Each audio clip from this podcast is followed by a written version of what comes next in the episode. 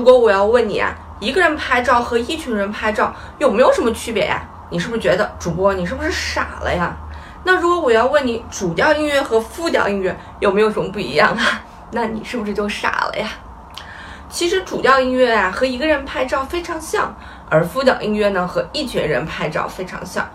主调音乐的那个主啊，其实就代表的是一的意思。而调呢，就是旋律的意思，所以主调就代表的只有一条旋律线条，就像你去唱 KTV 一样啊，你唱的那个东西就是旋律嘛，除了它就没有其他的旋律了，对吧？而放的那个伴奏呢，只是给你一个陪衬，这就跟一个人拍照非常像啊。我在这里拍照，我去海边拍照，我去别墅拍照，我去圣彼得堡拍照，我去布拉格拍照，那么所有的景点对于我来讲只是我的陪衬，而最核心的那个东西还是我嘛，对吗？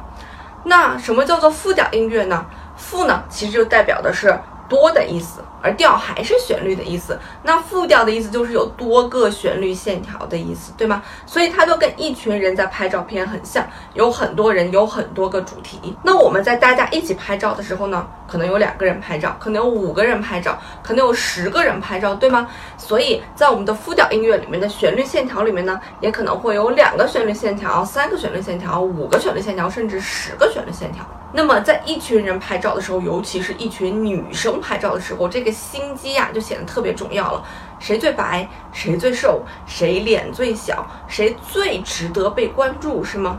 所以在复调音乐里面其实也是这样。由于多个旋律线条并行，如果每个旋律线条比重都是一样的话，那肯定会乱嘛。所以总有那么一条旋律线条，相对于其他旋律线条来讲更重要一些。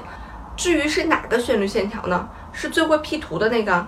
还是站在最后面的那个，还是最有心机的那个，那就不一定了。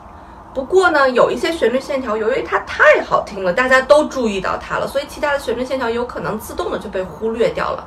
就像这张自拍一样啊，大家肯定是把注意力集中在了美女身上，不会有人口味那么重，集中在大老爷们身上吧？